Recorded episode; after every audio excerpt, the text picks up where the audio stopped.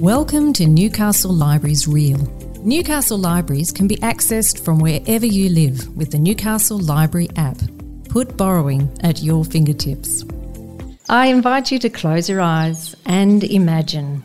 Imagine that there are no buildings, no roads, no cars, just the trees, plants, animals, and the very first storytellers of this land, the Awabakal and Worimi people.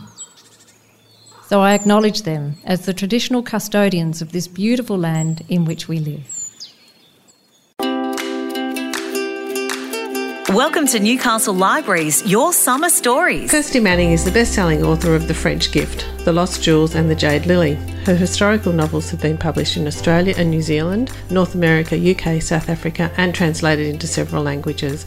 Kirsty grew up in northern New South Wales and has degrees in literature and communications. Kirsty lives in Melbourne. Together with her husband, she is partner in the award winning Melbourne wine bar Bellota and the Prince Wine Store in Melbourne and Sydney. I'm very excited about that, I can tell you. Welcome to Newcastle, Kirsty. It's fabulous to have you as part of our Summer Stories program this year. The Paris Mysteries are, are fabulous pre war Paris to me. I just loved it. Maybe if you could just give our listeners a little taste of what the Paris Mystery is about, and then I've got a few questions I'd like to ask you. Sure. I guess the Paris Mysteries set in that golden moment that kind of, I call it the last sigh of summer before the World War II in Paris, where, you know, they were having dazzling parties and decadent 10 course dinners. And these parties were had swimming pools filled up with champagne, Krug champagne, and the women were dressed in couture. And it was quite frivolous in a way because Paris and France, in particular, but um, certainly the upper echelons of Paris, really weren't suffering from the deep recession and depression that was unfurling across Europe and also back in Australia. So my story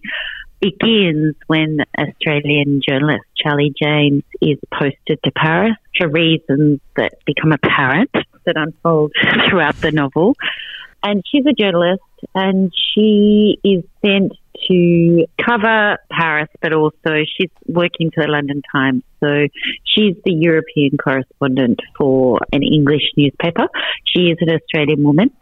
And as part of her new job, really, she's invited to a party to get to know, I guess, some of the major players in Paris. And at this dazzling party out in one of the major villas of Versailles of 800 people, it's a big circus ball with circus big tops and acrobats and ballerinas and cocktails flowing all night. Somebody dies at this party, and that's where the story opens. And it's Charlie James's job to cover the story. It's not her job to solve the mystery, but she can't help but get involved. And through her competence, starts to unravel the story in simpatico, I guess, with the police. She is very competent, isn't she, for a young woman in a strange city?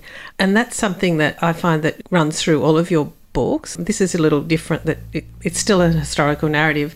Uh, you have this strong female protagonist that you have running through all of the books of yours that I've seen, but it's a murder mystery. Now, what inspired you to write a murder mystery, and where does Charlie's character come from? Oh, they're two great questions. I might pull them apart yeah. if I might. The inspiration for this book sort of started in the never ending lockdown that we had. I'm based in Victoria. As mm. you well know, we were in lockdown forever, it seems. And while we were in lockdown, I was not only finishing The French Gift, my last novel, but kind of just seeking, I guess, that armchair travel. I really was looking further afield, imagining the travel I might partake in, you know, when I could go, or just virtual travel. And I did a lot of that through film and Netflix and reading, of course. It sounds strange, but I read a lot of mysteries and thrillers in lockdown, and I watched a lot on television too. Didn't we and there's all? something, yeah, yeah, yeah, we did. Yeah. And and I was thinking a lot about that because it's not an area that I had, although there's, you know, a bit of that in the book, in the French gift, yes. but not so much. I, I kind of played with it a bit. But I, I, there's something infinitely satisfying about the tracking down, you know, the hunt for a, a killer and the rules, I guess, of crime and fiction. And I looked at Agatha Christie and um, I guess the books that are coming out at the moment modelled on, you know, she's such a great writer and she's still in existence because because those rules, those locked door mysteries of a classic character and some interesting people in a fascinating location, you know, Death on the Nile, Murder on the Orient Express, etc., etc. And so I just thought, I'm dreaming of Paris and the food and the parties, and what better a more decadent era than pre-war Paris? So that's where I'm going to set a book. So that's how I came to write a murder mystery.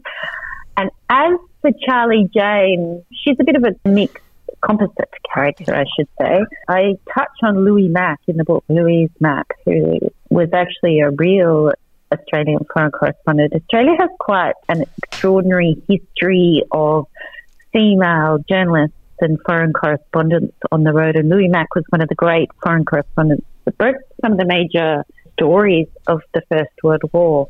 And she actually came back to Australia and did a speaking tour after the war and a woman's weekly speaking tour, which is a bit like the modern day author's publicity tour now, where she'd go to kind of town halls and over lunch women would hear her tales of being in the trenches of World War One and how she broke those stories. And of course, they've gone on to be a long list of female correspondents. And Sarah James, who is a good friend of mine, she's an American, she's dual Australian and American, and was a reporter for NBC in America. And she actually received an Emmy for the Columbine murders, mm-hmm. her coverage of that. And many years ago, which, you know, of course, when she made that documentary, they thought it was an anomaly. And sadly, in the decades since has proven to be history repeating itself in America. Yes. But she was very much at the forefront of my mind. And the reason I have chosen for Charlie James to be a journalist is because in 1938 in Paris, it wouldn't have been plausible for her to be a French police woman mm-hmm. because there just weren't any. And she certainly would not have been a detective out on with agency to go, you know, as you need in a murder mystery. It's just a practical thing too. You need somebody who can get get around and yes, yeah. and have, have, that access, surprise yeah. people, and yeah. go to parties. And you need to get you need to get them to a lot of places to keep a movie, a, a, a story going, story moving. So it's a practical thing as well as a, you know, a choice. And it's funny, you know, as you said, so many people say to me, "Oh, you've got such strong characters, and the female characters in your book are so strong." And I find that, you know, the people that move around me in my world, uh, the women are all very strong and interesting. And yeah, I just wanted to kind of capture their strengths as well as to say throughout history, I find women have been really strong as well. But it's just that we haven't until recently, certainly in the last decade, I think, had women writing stories and putting female characters and all their foibles and yearning and interest at the forefront of the story as well. That being the driving feature of the story. Was your intention to shine a light on what could be possible or probable if women were allowed more opportunities? Is that part of what you're writing with these characters? Because your women kind of had, have a modern twist to them, but are set mm. in historical times. Yeah, there is a modern sensibility. Uh, well, I think you know you've got to really appeal to the modern reader, the mm. contemporary reader. Mm. As I said, and it would be a boring old tale if they were typists in a typist school.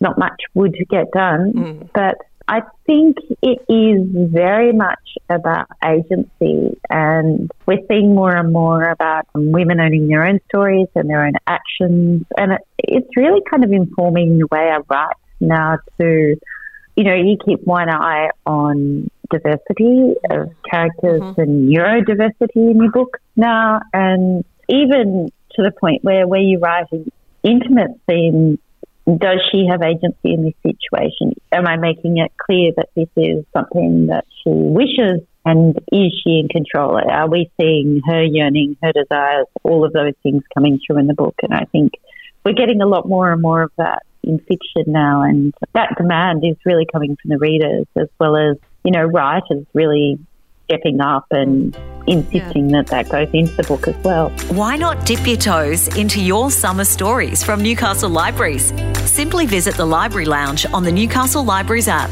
or the website newcastle.nsw.gov.au slash libraries. Something else that I really adored about this book were the descriptions of the outfits that Charlie and Violet wear. Thank you.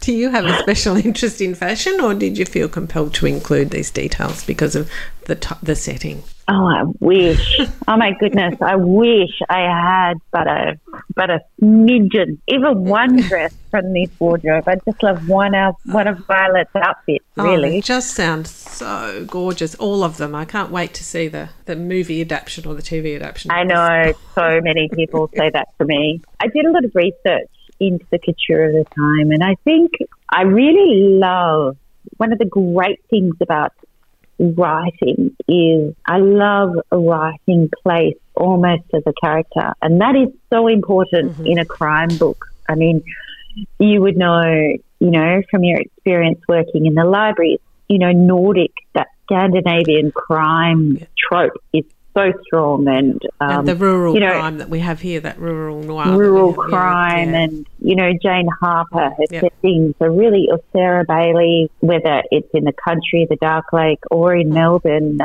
gritty Melbourne, it's mm. really integral to a crime story. And as I said before, even with, you know, Lucy Foley, her latest book, mm. The hmm. Hunting Party, the one set on an island whose name of that novel escapes me now about the wedding, and all of Agatha Christie's books. You know, every crime book really has quite a distinct location, and I think it's the writer's responsibility to bring that to life. And I love bringing Paris to life because I love the food and I love the parties and I love the architecture, but the fashion really was a new area for me. And it really helps anchor the book in that pre war time, but also it that extra edge. that you just, I wanted it to feel beautiful mm. and glamorous and just, you know, Violet is, she's the person I really wish I could be. You know how everyone has that cool yes. friend who's effortlessly beautiful and has all the, you know, she might not have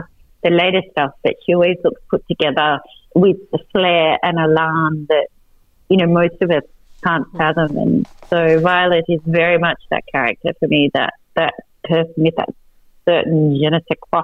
I think it's a and of course, yeah, yeah. Well, she's Malaysian, yeah. so oh, right. you know, she's yeah. yeah. So I really wanted to have this woman really, and, she, and Violet's a good example of someone who, you know, by her nature is working in a job that she's way overqualified for. Mm. She's so smart. She speaks more languages than anyone, and she really is the conduit through Paris for Charlie James you know, I just can't wait to write more of Violet oh, and Charlie together. That's on my list of questions, but I'll come to that. Oh yes, we'll come back to that. yeah, back to that definitely.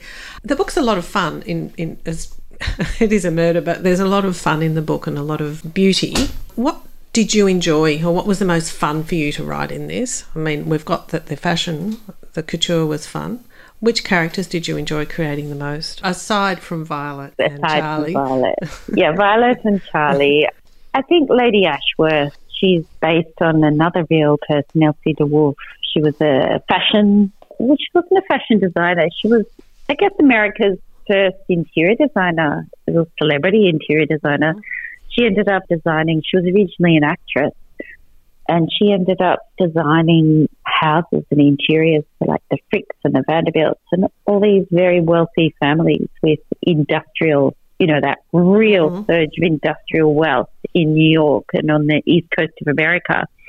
And she imported so many French antiques into America to give these new fancy houses gravitas and style, really, European style. They were they were buying cachet from the continent, basically, and Elsie de Wolfe tapped into that market. And she ended up buying Villa Trianon, which is a real place. Mine is a fictional place, but a real villa on the edge of the Parc de Versailles and throwing these outrageous parties for 800 people. And she was partnered with a woman in real life and then married a British diplomat who was fobbed off I think because he backed the wrong horse. Mm-hmm. He backed the king that abdicated, and so he was shuffled off to Paris. They had a marriage of convenience. They kept separate apartments in Paris, but they had this party house in Versailles where they had through these crazy parties.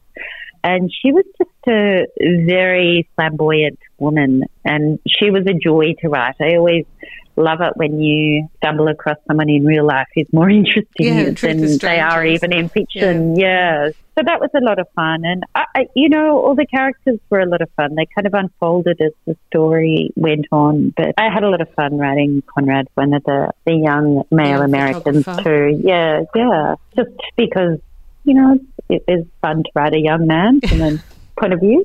so, you know, different kind of energy it's good. I had a lot of fun writing this book. Um, My husband, when I said to him, I think I'm going to write like a really fun, joyous, sexy murder mystery. And he looked at me like I was mad. Like he describes a, a book like that. But then you look at, as I said, Agatha Christie or Phryne Fisher, and that's exactly what they are. Yeah. You know, you don't come away feeling battle weary after you've no. read one. You feel like it was a, a fun romp and did I guess it and that's exactly you know? yeah. It, Phryne Fisher yeah. is who came to mind with Charlie. Very similar types of women, I thought. You know that go get 'em adventure adventurous. And one of the reasons we've chosen this book for our summer reading is we want to encourage people to you know relax and over the summer and get away from it all. And what better to read about on an Australian beach than 1938 Paris at a party drinking champagne out of the swimming pool. Ah, well, I can't wait to see all the photos of people on the beach with, with, with the Paris mystery. I'll, I'll get some for you. I'll email you, email some to Ali. You do have um, beautiful beaches up there. They are quite oh, magnificent. We certainly do. We're, we're spoiled though with the weather forecast for the summer. We might not get too many of them. Create your own summer stories with Newcastle Libraries through our incredible collections, e-learning resources, and summer programs. Find out more at the Newcastle Newcastle Libraries app or website.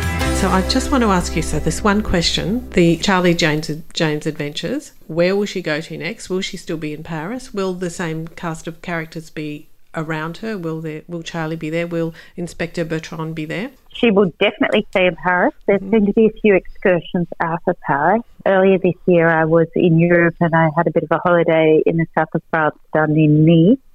And I thought maybe for the third book, Charlie definitely needs to go on holidays to the south of France. Oh, there's, there's, a there's a future. Um, you could do Charlie James tours of France. We could all go over and follow her. Yeah, um, wouldn't that be amazing? Yeah. So I definitely think she's going to be. There's enough escapades in Paris, mm. and Violet, of course, has to be back, and also George, the grumpy editor. Oh yes, yes. You know, he needs to be there. He's going to be there for a while, a while longer, I think, yeah. till he's edged out of retirement or Charlie gets his job, whichever comes first. will we stay in pre-war Paris, or will we edge closer to oh, more look, dark times? I think I'm writing a war book at the moment, mm. actually my next book that's coming out next year, The Hidden Book. I I would like to veer away from the war. Mm-hmm. I, I'm not sure how long I can have Charlie solving mysteries pre-war, given I've only got a year. But oh, maybe I just quick. kind of keep it. Uh, maybe I just, you know, maybe I think readers are quite forgiving about those things. So maybe I can just not specify dates going forward, and she can it can just be like a really long summer when she's particularly oh, busy solving all these people. yeah, definitely, I don't want the Charlie, Charlie to go to war. I don't want the darkness of war to affect Charlie. Yeah, yeah. originally started out of her being a war correspondent like Louise Mack, but I just thought. Oh, I just, uh, uh, maybe it was the time I was writing it, but I definitely, probably you feel it too in the libraries, people are reaching for something lighter, mm, snappier, definitely. and joyous. Yeah. So that's what I felt like reading and watching, and that's what I felt like writing. Oh, and you've yeah. got to got to go with your instinct in that regard.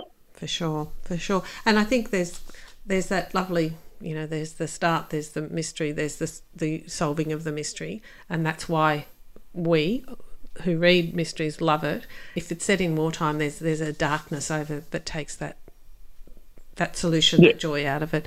I just meant to say to you, I actually listened to the audiobook of this as I was driving up the coast to visit my brother. And, Oh, great. And, and it's it's fabulous. The woman who reads it, I can't remember her name. I haven't got it here with me. It's it's great. Her, her accents are beautiful. Yeah, it's it's really really enjoyable. And that's something else we'd be encouraging our members to do is to lay on the beach and listen to the book. Mm, she's as, as the actress is a very accomplished worldly actress, mm. and she has that wisdom in her voice. I mm. think so. I got lucky there. Yeah. Do you choose your readers, or does the uh, Oh. do the publishers choose the readers for you? The publisher has a shortlist, mm-hmm. and then they send send through a sample voice.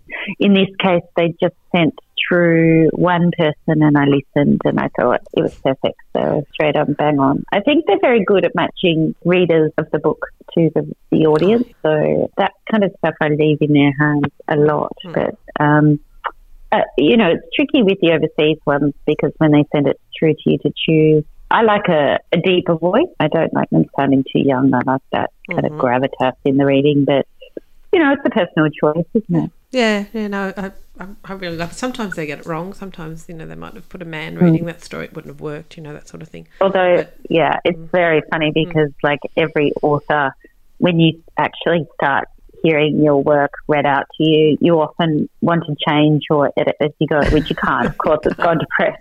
My husband once on a road trip put on one of my audiobooks as a special treat for me to listen to. Honestly, I was like a caged cat in that car. I love an audiobook. Yeah, But um, yeah. just listening to the opening chapters of mine, I was like, oh. but uh, you know, with the Paris mystery, it's really, you know, it's a cracker. It is Yeah, a, yeah, it it's a great opening, is, and yeah. um, I worked a lot on it, and she reads it beautifully. So I got lucky. Oh, no, the book is a cracker. It, it would be hard to, to make a mess of, of reading that out loud. It is a cracker, and, and it's we're really really happy to have it on our summer reading list this thank year. you. Yeah. I was thrilled, very excited to get that notice. We've got such a great list of, of authors. We have seven authors we choose mm. every year. So you're there with, with Chris Hammer and Garry Disher and Fleur McDonald. Mm. So thank you so much for your time, Kirsty. Thanks for listening to Your Summer Stories from Newcastle Libraries. Why not take a dip and a sip, then rate and review us wherever you listen?